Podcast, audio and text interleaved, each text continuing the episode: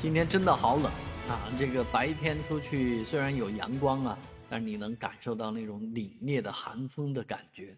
而晚上出去遛狗的时候，又感觉这个风是真的刺骨啊，太冷了啊！所以今天早上的时候，有些人拍照啊，居然拍到雪花了啊！真的叫不开玩笑，上海下雪了。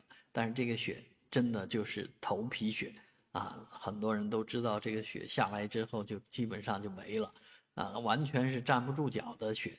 而这个气温的连续下降呢，让我们大家对明天啊降降雪的事情呢啊有一点点期望啊。那希望这个雪能够呃沾上一层啊，至少能让我们堆一个小雪人吧。啊，但是目前啊气象部门发布的这个预告来讲的话呢。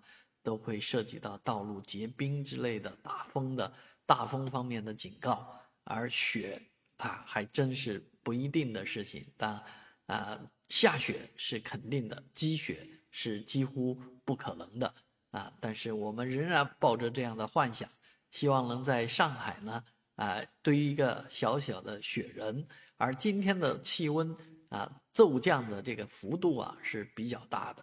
啊，从昨天的十几二十度啊，降到了今天的零下啊，这个四十八小时之内，上海的温度降了很多，而这也不算最多的，全国有降了七十多度的啊，这简直是太惊人了啊！所以在这样的日子里面呢，大家还是要钻被窝啊，裹大衣，注意保暖。